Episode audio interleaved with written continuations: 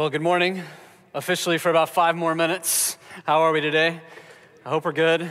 Probably still feeling a little bit of the uh, turkey hangover.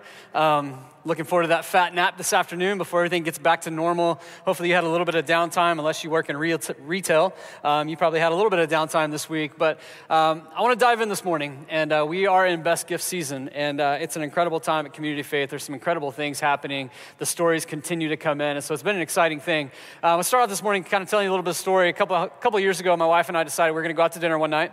Um, went to dinner at Gringo's, you know, real fancy, chips and salsa. That's always a win in our house. Um, we get there, and right as we arrived at Gringo's, both of our phones started blowing up. We started getting text messages, people saying things like, Congratulations, we're so happy for you. I cannot believe this is happening to you and your family. You guys are so blessed. Uh, please tell me it's true. And then finally, a, a close friend of mine texted me and he said, Hey, when are we buying that ranch? And I was like, man, what in the world is going on? I, I, was, I was super confused. So I call him and I was like, hey, man, I don't know what you're talking about. What do you mean, when are we buying that ranch? I was like, I, I'm not buying a ranch anytime soon. He goes, dude, it's all over the news. He goes, what are you talking about? I was like, I don't know. So I go and I look at the news. And we live in Fairfield. And there was a lottery ticket that was purchased in Fairfield by someone named Brandy, which is also my wife's name. And so everybody just assumed Brandy in Fairfield won the lottery, and it was like $14 million. And so at first, I had this thought of, oh my gosh, we won the lottery. And then I looked at Brandy, I said, You play the lottery? I didn't know you played the lottery. So I was super confused, and then quickly realized it wasn't the same Brandy. There was a difference in the way they spelled their first names. I'm not sure this Brandy even lives in Fairfield. I think she just happened to buy the ticket in Fairfield, and she won $14 million. But in that scenario, in that situation, my mind began to race exactly like yours would in the same situation. You begin to think, what if it had been true though?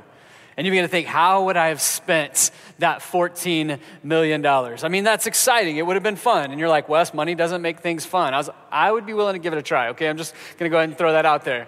Um, so we started to think. So my mind began to think like yours does. And I started thinking, okay, well, I, I, would tithe, I would give back to the church, and I would tithe probably 20, 30%. Just go ahead and give it all back. Johnny's got the free cup of coffee. I'd have the free kolaches covered for you, all right? It'd be a fun time at Community of Faith every single weekend. But then I started thinking about, like, okay, I'd pay off all debt that I have, the house would be paid off, and then what would I spend it on? I'd spend it on the three R's. The first one would be the rock.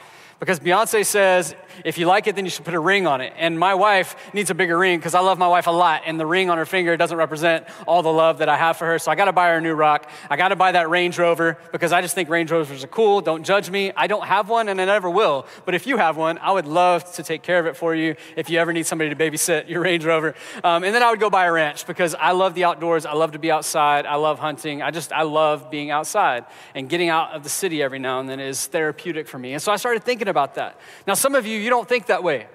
You're thinking, okay, if I was to win the lottery, I'm just going to save it. I'm going to put it away. I'm going to store it up. I'm going to hang on to it in case something bad happens, in case something tragic happens.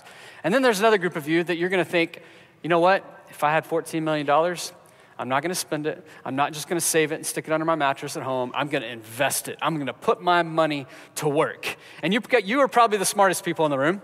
Um, and I wish I was more like you. But today I want us to think about that, not just in the context of money, because the reality is, is all of us actually um, have the potential to be millionaires. If you think about the average income in Harris County is $58,000 a year. If you worked for 40 years and brought in $58,000, you would bring in over $2 million in that 40 years. So you do have a choice. We have a choice how we spend, how we invest, how we save our money. But today I want us to think more along the lines of how do we invest our entire life? Because every single one of us has a unique, special lifetime that we've been given. And we get to choose what to do with that lifetime. For some of us, we're just going to blow it. We're going to live in the moment. I'm going to live for today. I'm not going to worry about the consequences of tomorrow. I'm just going to live in the moment. If it feels right, I'm going to chase after it. That's how I'm going to live my life, YOLO. And there's others of us that you're like, man, I'm going to, I'm going to just try to preserve it. I got to make it the best that it can be in case things over go bad. And so you're in the gym all the time. You're eating your vegetables all the time. Everything that tastes terrible, you're, you're, you're choosing that for your meals. Um, that's just who you are. You're all into the essential oils, and I'm not cracking on any of those things. That's just kind of how where some of our mindsets go. And then there's others of us who maybe have the mindset that's probably the healthiest. It's how am I going to invest in something greater? How can I invest my life, not just my money, how can I invest my life into something greater? What would it look like for us this morning to invest in something that outlasts our lifetime, what would that look like? I want us to begin to kind of think in that mindset. I want us to think into the idea of what would it look like to live risky and rich. And that's going to make a lot more sense as we navigate this this morning. But what would it look like for us to live risky and rich? And to better understand this, I want us to look at a parable in the Bible in Matthew chapter 25. Jesus is um, in the, the peak of his ministry. He is constantly communicating truth to his followers, to anybody that will listen to the observers around him that are watching him perform miracles. And every now and then he would stop and he would pause and he would begin to communicate something that's important, not just back then, but even for us today. Look what it says in Matthew chapter 25, verse 14. It says again, the kingdom of heaven can be illustrated by the story of a man going on a long trip. He called together his servants and entrusted his money to them while he was gone. Now we got to pause right there and understand what's going on. Jesus is telling this parable, and a parable is simply understood as something to throw along next to. It's a story that Jesus would attach to a truth that he wanted us to understand, that he wanted his listeners to understand. And so he would tell stories because our minds are captivated by stories so that we could better understand who God is, better understand God's kingdom, and then how we fit into that. And so in this first in this passage, in this first verse, we hear about there's there's there's a man who's going on a journey. He's obviously a master because it says that he has some servants. And what Jesus is wanting us to understand that this master represents God. He represents the one who is giving away the gift. And then we see ourselves in the story as the servants, those who are receiving the gifts. Look what it says in the next verse. It says he gave five bags of silver to one, two bags of silver to another, and one bag of silver to the last dividing it in proportion to their abilities. He then left on his trip. Now, it's important for us to understand the, the size of these gifts. Scholars, um, in some translations of the Bible, they refer to it as a talent. Um, what they basically are trying to get our minds to wrap around, and his audience understood this when he said five bags of silver, when he said a talent, what he was referring to was something that would be worth 15 to 20 years worth of someone's annual wages. And so, in the context of Harris County that I mentioned just a minute ago, $58,000 a year, if somebody was to receive one talent or one bag of silver, that would be worth approximately $1 million, a little more than a million dollars. If somebody walks up to you and hands you a million dollars, I think you're probably on board to take that, right? So, he gives different amounts to different servants. To the first person, he gives five bags. The second, he gives two. And then the third, he gives just one talent. He provides them with an incredible opportunity to invest not just their finances, but to invest their time, their energy, their resources, their opportunities, their relationships, everything. He gives them an opportunity to invest it. And what's interesting is in this passage, as he was telling this audience this parable, the audience would have understood that there was an agreement in a situation like this. If someone was to trust you with their gift, there would be an agreement at the end of the time when the master was to return, where there would be this profit sharing that would take place. And so the servant would get to collect, would get to keep some of the profit as well as the master receiving some of the profit. So both are going to receive a gain at the end of this agreed period of time. And so we can, we can see in the story that Jesus is trying to help us understand what it looks like to invest our life, to invest in something that outlasts our life. A couple weeks ago, if you were here, Mark finished a series called 10 10 80. And it was really pressing into uh, creating a plan and having a strategy for how we manage our finances specifically. And it was to give the first 10% back to God. It was to take the second 10% and to save that for ourselves. And then take the rest of that, the 80%, and live on it with a strong plan, with having a plan in place on how we were going to spend that money, how we were going to invest that money, to enjoy that money, to enjoy what God had given us. And it's been interesting to hear some of the stories and even some of the pushback because anytime you talk about money in the church, it gets a little bit awkward, it gets a little bit tense in the room. But what's interesting, what I want to speak into and just speak into that tension for a minute, is sometimes we get frustrated because I'm like, man, God wants 10%. Listen, God doesn't just want 10%. He doesn't just want 20%. He wants 100%. He wants everything, not just our money. He wants everything that we are and everything that we have and everything that He has blessed us with. And so I want to talk through three quick moves that you and I can make beginning today in order to live a life that's risky and rich, in order to live a life of purpose, in order to invest in something that's going to outlast our lifetime on this earth. The first move is simply this leverage God's gifts. Leverage God's gifts. Notice whose gifts we're talking about. Not my gifts, not your gifts. Leverage God's gifts.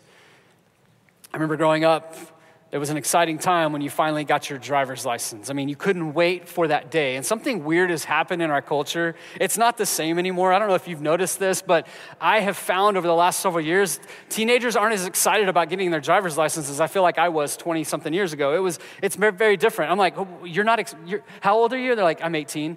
I was like, oh, you could just drive. No, I don't have a driver's license. I'm like, what? And like, no, my parents can just take me. I'll just take an Uber. Like, it's, it's just different. It wasn't like that, though. I couldn't wait for the day that I was going to get to take driver's ed, get my permit, and then turn 16 and have my driver's license and be able to have, experience some freedom to go cruising up and down the main drag in the small town that I grew up in, to enjoy that season of my life.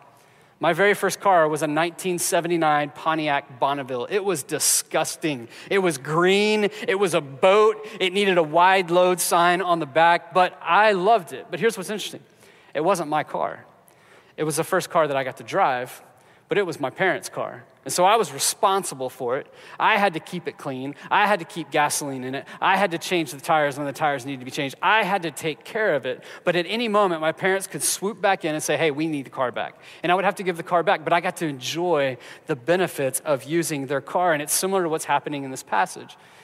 The master has given his silver to his servants so that they can invest it, so that they can leverage it for a return to give it back to something, to, to, to, produce something that's worth more than what it was when they received it.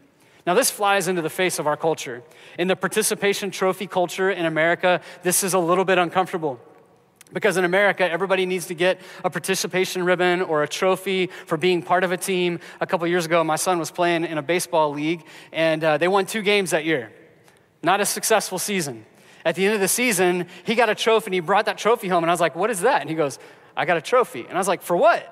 You won two games. You were second to last place in the league. You got a trophy? I was like, Give me that trophy. And I broke it I threw it in the trash. And I was like, Go to your room. I didn't really do that. Um, some of you are like, Man, he's a jerk.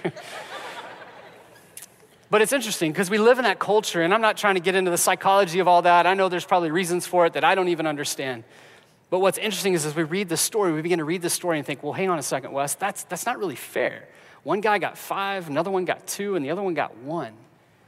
You see, we have a tendency to oftentimes take the focus off of the gifts that we've been blessed with, the gifts that we've received, when we begin to look at everybody else's gifts, and we begin to think, oh, you know what? He has more, she has more. I wish I had what they had. Comparison ignites discontentment. Comparison ignites discontentment in our lives. And in an age of social media, we see everybody else's life on display, but we only see the highlights. I said this a few weeks ago, but when we look at people's lives on social media, we're looking at the billboards of their life, not the diary of their life. And so we begin to compare with what we see, we begin to compare with the highlights, and it stirs and fuels this discontentment in our life. You know what I think in this situation with this particular servant the one that received one talent, the one that received a million dollars, didn't probably walk away from that exchange of money discouraged and disappointed. I mean, if somebody's handing out a million dollars, I'll take it off your hands. Sure, no problem. Oh, he got five, that's okay. I got, I got one mil. I'm good. But we have a tendency to begin to compare. I may not have what someone else has. You might not have what someone else has when it comes to gifts when it comes to talents, when it comes to abilities, but you've been given what you have for a purpose. You have what you have based on your abilities, and God is wanting you to use those gifts, those talents, those abilities, those resources. He wants you to leverage them for something on purpose. Look at your neighbor and say, You are gifted. That was kind of awkward and uncomfortable, wasn't it? I promise you this, though it wasn't as uncomfortable in here as it was for the ones watching online, sitting in the coffee shop right now, and they're like, hey, you are gifted. And the person across the table is like, what is he talking about? Now, if that ends up in a first date, you're welcome. Um, but listen, my point is, is that no matter how old you are, how young you are, how far you're sitting from the stage this morning, where you are in your stage of life, young, old, whatever, every single one of us are gifted. You are gifted. You have gifts and abilities and talents and resources that are unique to you. And God is challenging us. He is calling us out this morning to leverage those for something, to produce a return. in a way that outlasts the life we currently live on the earth in this moment. For some of you, your talents might be singing. You know, I love to, to be in this place in this room. I mean, we just experienced an incredible time of singing and songs, and there are some incredibly talented musicians on this platform every single week. I, I appreciate every single one of them, and I don't just appreciate them because they can sing, I appreciate them because they're real people.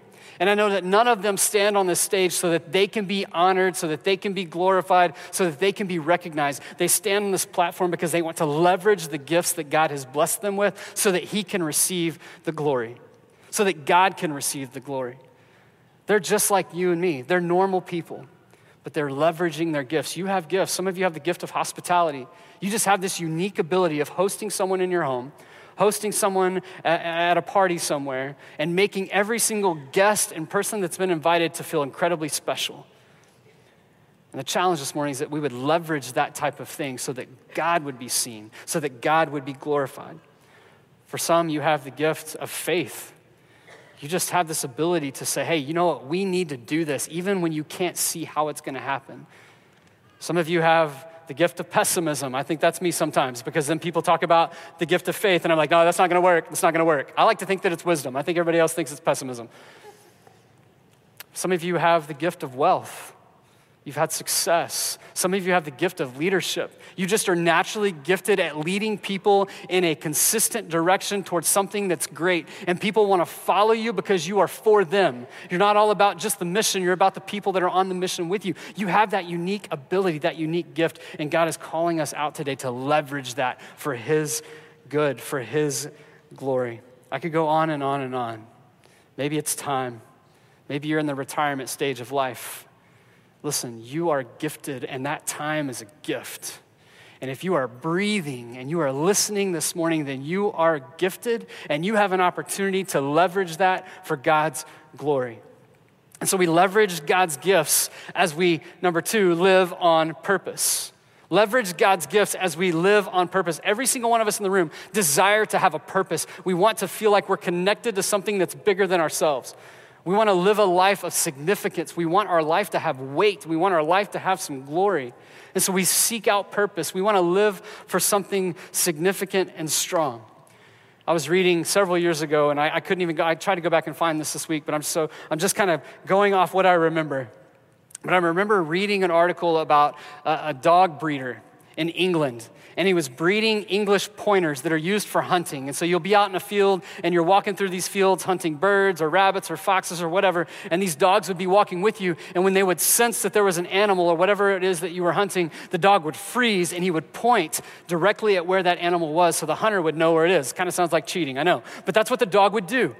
And it was interesting because he said that somebody asked him one time, Well, how long will the dog stand there and just point at the, the, the, the animal that you're hunting? And he goes, As long as I let him. And I'm like, man, that's boring.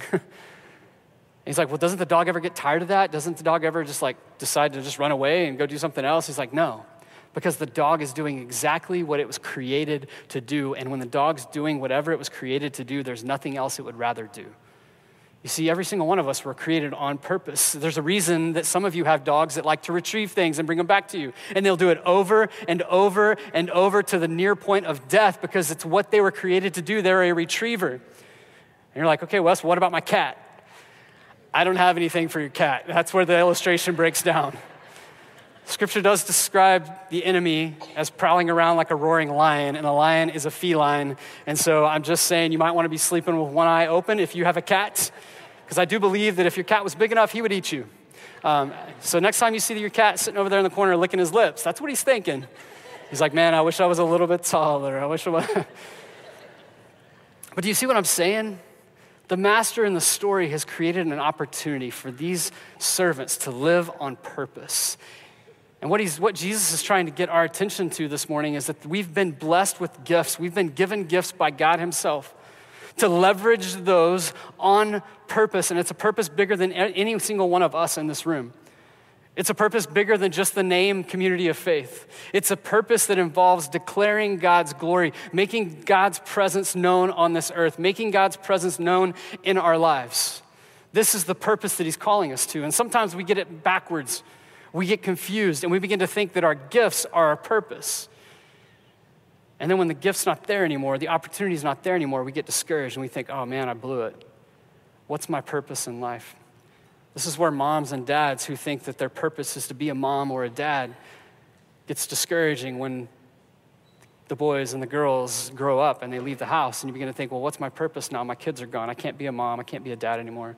This is what happens when you think your purpose is your job and you get laid off or you retire and you begin to kind of wrestle with that discouragement of thinking, man, that was my purpose and now I don't have it. What do I do? It. This is why athletes who get to the top of their game and they think that their purpose is to be an athlete, to make lots of money, to be a public figure, and then all of a sudden they get older and their body begins to break down and they can't do it anymore and they get discouraged, they get depressed because they thought that was their purpose, but that was their gift that was to be used on purpose.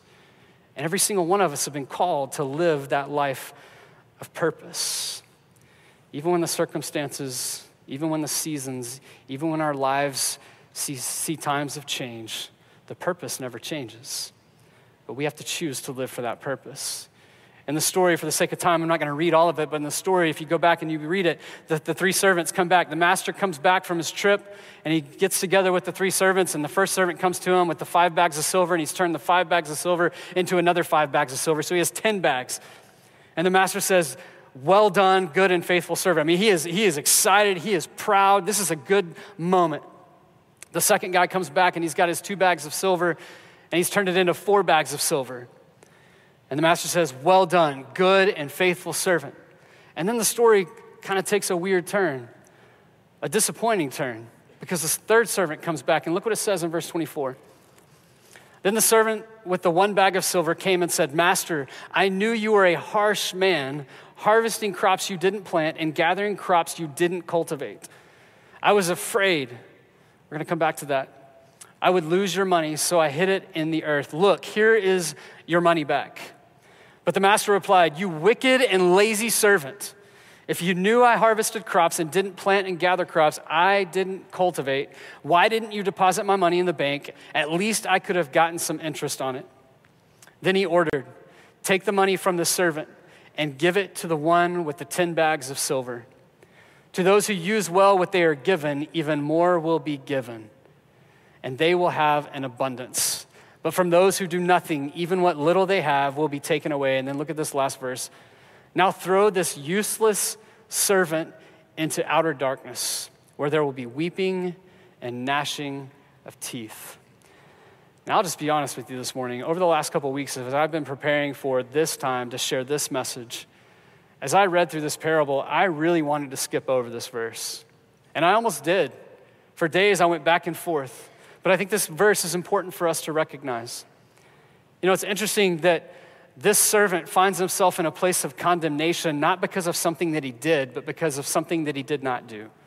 You know, oftentimes when we think of wickedness or we think of condemnation, we think, well, they must have broken the Ten Commandments. He must be a liar. He must be an adulterer. He must be a thief, some sort of criminal. He has clearly done something that has pushed him out. He is wicked.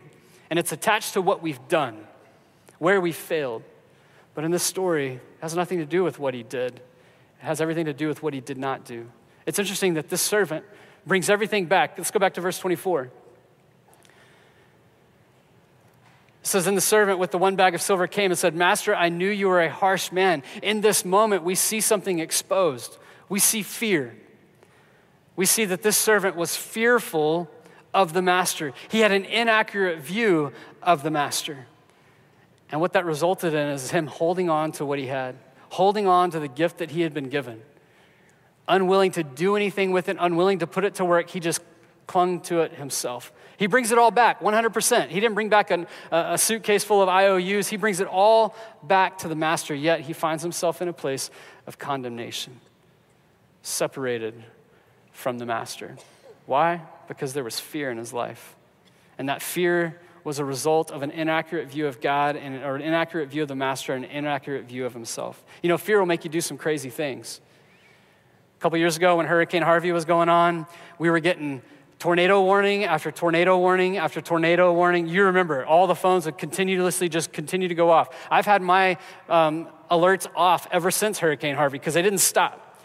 Well, my wife hates storms. She hates thunderstorms. So the idea of a tornado coming into town, she's, she's freaking out.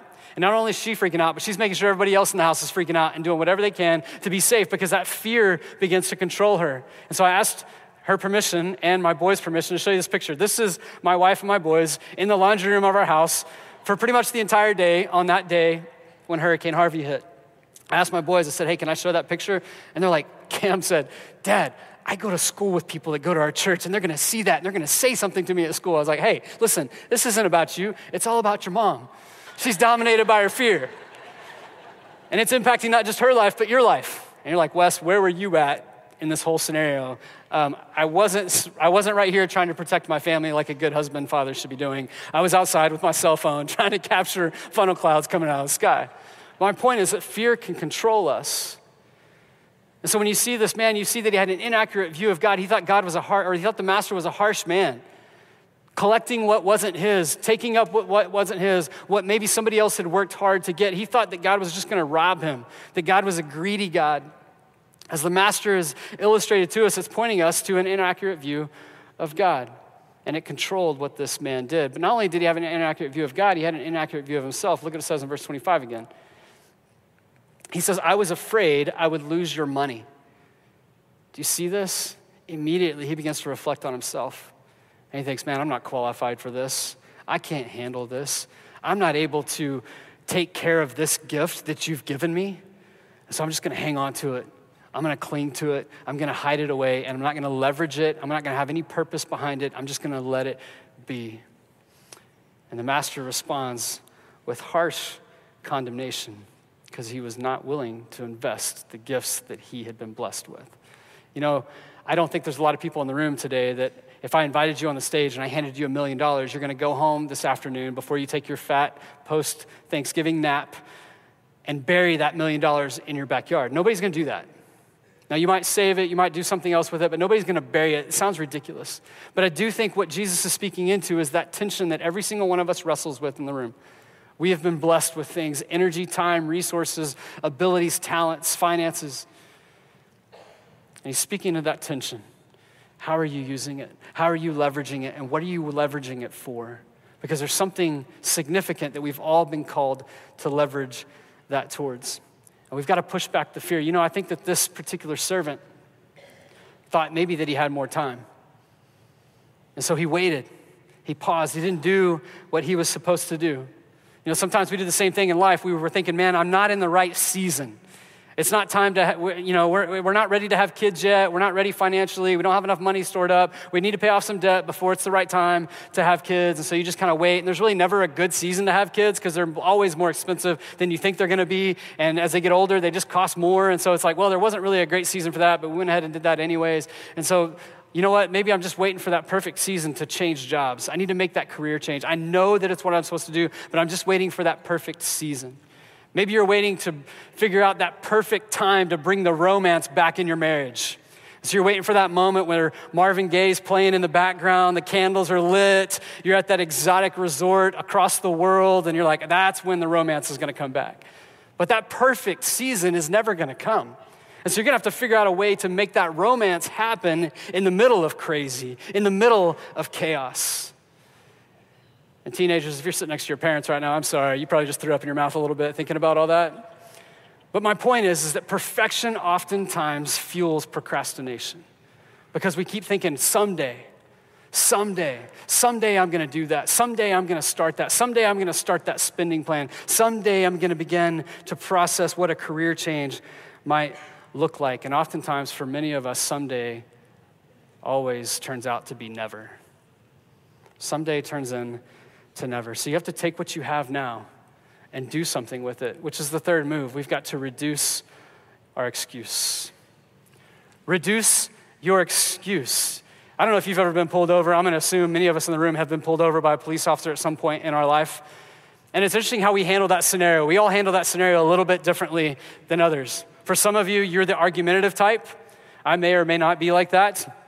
And so when he pulls you over, you're like, Officer, I don't know why you pulled me over. I wasn't doing anything wrong. And he's like, Hey, listen, you were going 80 in a school zone backwards without your seatbelt on, Snapchatting the entire time. You should go to jail for the rest of your life, but I'm just going to give you a ticket. And then you still want to argue. You're like, No, no, no, no, no, hang on, you, you missed it.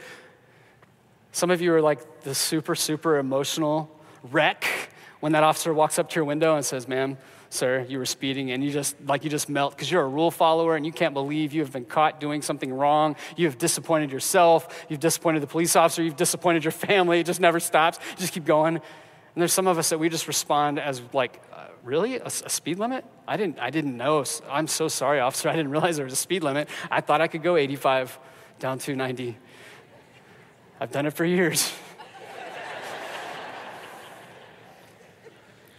I heard some actual statements from people who have been pulled over by police officers recently.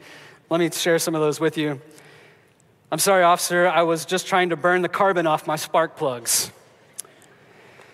Officer, I know I was speeding, but I am low on fuel and I was in a hurry to get to the gas station. Well, clearly, he doesn't realize that the faster you go, the more fuel you burn, so that was probably a terrible idea. Officer, here's a $100 bill that says I wasn't speeding. You can take that, store that away for a convenient time somewhere.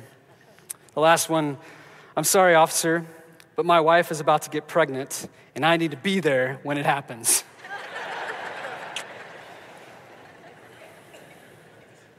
I appreciate our law enforcement, our first responders. My father is one, and so I am super grateful for them. But it's interesting. Yeah, we can clap for that.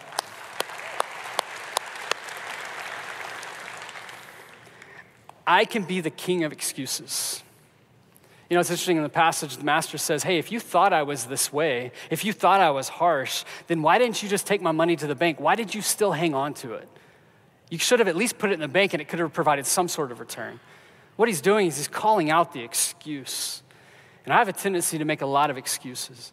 And so maybe the last little nudge we need this morning is simply recognize the response of the master in the story. Let's go back to verse 23, this last verse. The master said, This is to the first two servants. He says, Well done, my good and faithful servant. You, you have been faithful in handling this, notice, small amount, $5 million, small amount. So now I will give you many more responsibilities. Let's celebrate together. You know, when we leverage God's gifts for God's purposes and we push back the excuses, we see the same response from our Father in heaven we see an affirmation, we see a promotion, and we see celebration. We see an affirmation of, well done. You've done good. Well done, good and faithful servant. You know, for many of us in our culture, we spend our lifetimes trying to hear that, well done, waiting to hear, hey, I'm proud of you. And for some of us, we've exhausted ourselves trying to get that pat on the back from our Father. You know, it's interesting. A lot of people can congratulate me, a lot of people can tell me that they're proud of me, but there's something different when my dad says, Wes, I'm proud of you.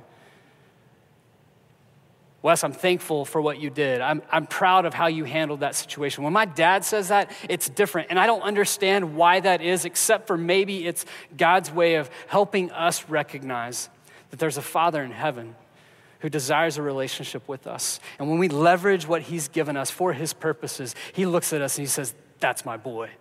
That's my girl.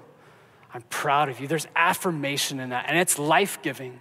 There's promotion in it. And I don't understand exactly all that that means, except that I do know that when we get to heaven one day, there's going to be more responsibility for those that have handled things and, and leveraged things and lived on purpose on this earth. As we get to heaven, we'll be responsible for even more. But I don't think we have to wait till we get to heaven.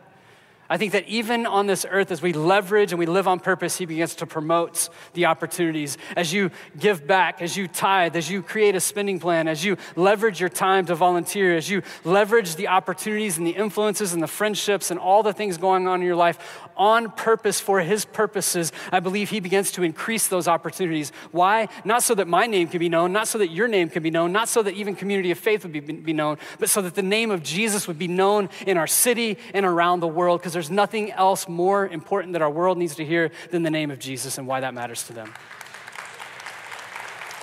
And He's invited us to leverage our gifts. And as we leverage our gifts for His purpose, He affirms us, He promotes us, and then He wants us to celebrate with Him. And there's nothing better than celebrating with our Father. So, what are your gifts? And what do you need to do today to just say, God, how do you want me to use these gifts? How can you leverage those gifts for Him? Maybe it's volunteering to be a part of the Roberts Road Elementary thing going on this Friday. to be a part of hundreds of volunteers who are going to come alongside each other, to get to know each other, to laugh together, to serve together, to probably sweat together because it's December and it's still hot in Houston, but to be together to serve our community, to leverage our time and our energy and our emotion into the community, not so that we can get recognized, but so that God would be recognized. Maybe it's what God is trying to put on your heart as far as contributing to the best gift offering coming up in two weeks. An opportunity to leverage our resources on purpose so that His name would be known in our city and around the world. What is God calling you to leverage this morning, this week, this next year? I would say that if it's something that's not important to you, it's probably not God calling you to leverage it for Him. He wants us to take what's most valuable and say, hey, God, it's yours. Use it. Use it. Use everything that I am. I want to invest my life into something that lasts longer than my life. I want to wrap our time up together this morning by letting you hear a story from a couple of my friends here at Community of Faith who God has done an incredible work in. And a lot of that is because many of you have leveraged your gifts, your generosity for God's purposes. So take a look at this video. When I turned eight, my mom sold me to the cartel for a lifetime supply of drugs.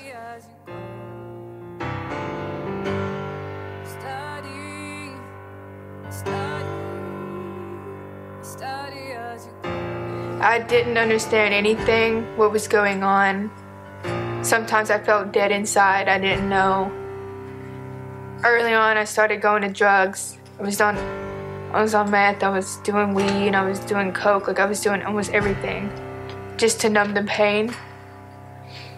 And um, I've been killed almost too many times to count. I've been shot, stabbed, been kidnapped, and like I'm. I just remember praying and hearing myself talk God has a better plan for me. So I'm gonna get out of this. I don't know when, but I know. Pretty much my whole life, all I ever wanted to be was a mom. And so I was married for several years and we tried to have babies and went through multiple fertility doctors and treatments and a lot of frustration. It was a roller coaster ride. And I really feel like, you know, it caused our divorce and just the strain of not being able to have children. I was in CPS for since I was 15 all the way up to my close to my 18th birthday. I want a foster home setting. Like I was tired of the structure, like facility type structures. Like it wasn't working for me. It just made me more angry. I didn't have no freedom. So Hope Rising called and said they're interested. So then I had an interview, and after that, about two weeks later, I moved in at the Meadows. I had the realization that I was probably never ever going to be a mom, and that was really hard for me. And I was angry. I had a huge hole in my heart. I had been putting on my prayer request, asking the Lord to use me for a greater purpose. And at that point, I was volunteering a lot. I was doing a lot of different things. I remember watching a, a video about Hope Rising uh, when they first introduced it to the church, and I was drawn to keep going back for about a year and a half, volunteering like twice a week and just grooming horses and brushing horses and bathing horses and just being in that environment, knowing that I was doing something. And then finally, they, in December of 2017, they had their first foster um, daughter. And I met her. We met when I first came to the Hope Rising house, and they asked me, do I want to come help set up the other foster house? I was like, sure, I'm, I'm at the house, have nothing to do, I want to come help. Um, Faith was the first one. She actually had come over here when I was getting the house ready, and little did she know she was painting her own bedroom. And I remember asking her, I was like, I want to come live with you. Like, I really want to live with you. She said, maybe that can happen. You know, my heart was like, oh, yes, this would be the perfect place for me. When they asked me, Would you ever consider being a foster parent? I didn't hesitate. I didn't, you know, say I have to get back to you or anything. I could hear Mark in my head, and I said, I'm all in. I just felt that this journey was exactly what God had intended for me all along. He didn't give me babies, but He was going to give me girls to foster. And it all made sense. I was a dropout, eighth grade dropout. I didn't think I was ever going back to school. I thought that I was going to end up dead on the streets or living on the streets for the rest of my life. Just going to be a dropout. And now having a mom that actually cares and a family that actually cares, that wants me to do better for myself. This is my senior year. I'm going to graduate. I'm going to college. Never thought I'd go to college. Had I not made those sacrifices that I made, I wouldn't have the life that I now live. One, I would have never had the opportunity to, to be a mom to these girls that have come in and out of my life, and I've been able to love on them, share gospel with them. When I first moved in with my mom, we went to First Thursday. It was the first time we went. She was like, I want to take out to my church. And I was like, okay. My journey with COF has been amazing. I gave my life to God there. I have been baptized there. They have COF. If it wasn't for COF, I wouldn't be as close to God as I am now. Hearing my girls sing about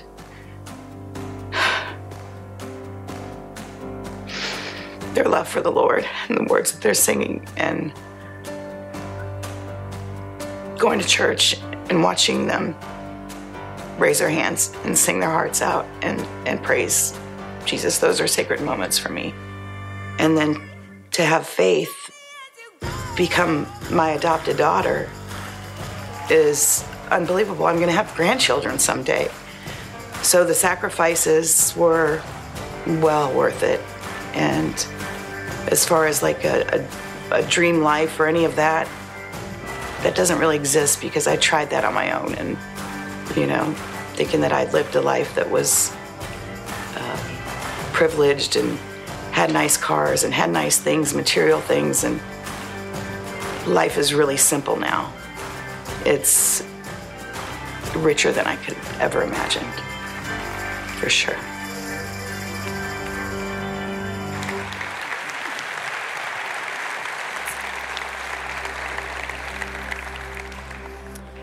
There's an incredible passage in Hebrews chapter 11 where there's a description of story after story after story where people of faith took a risk.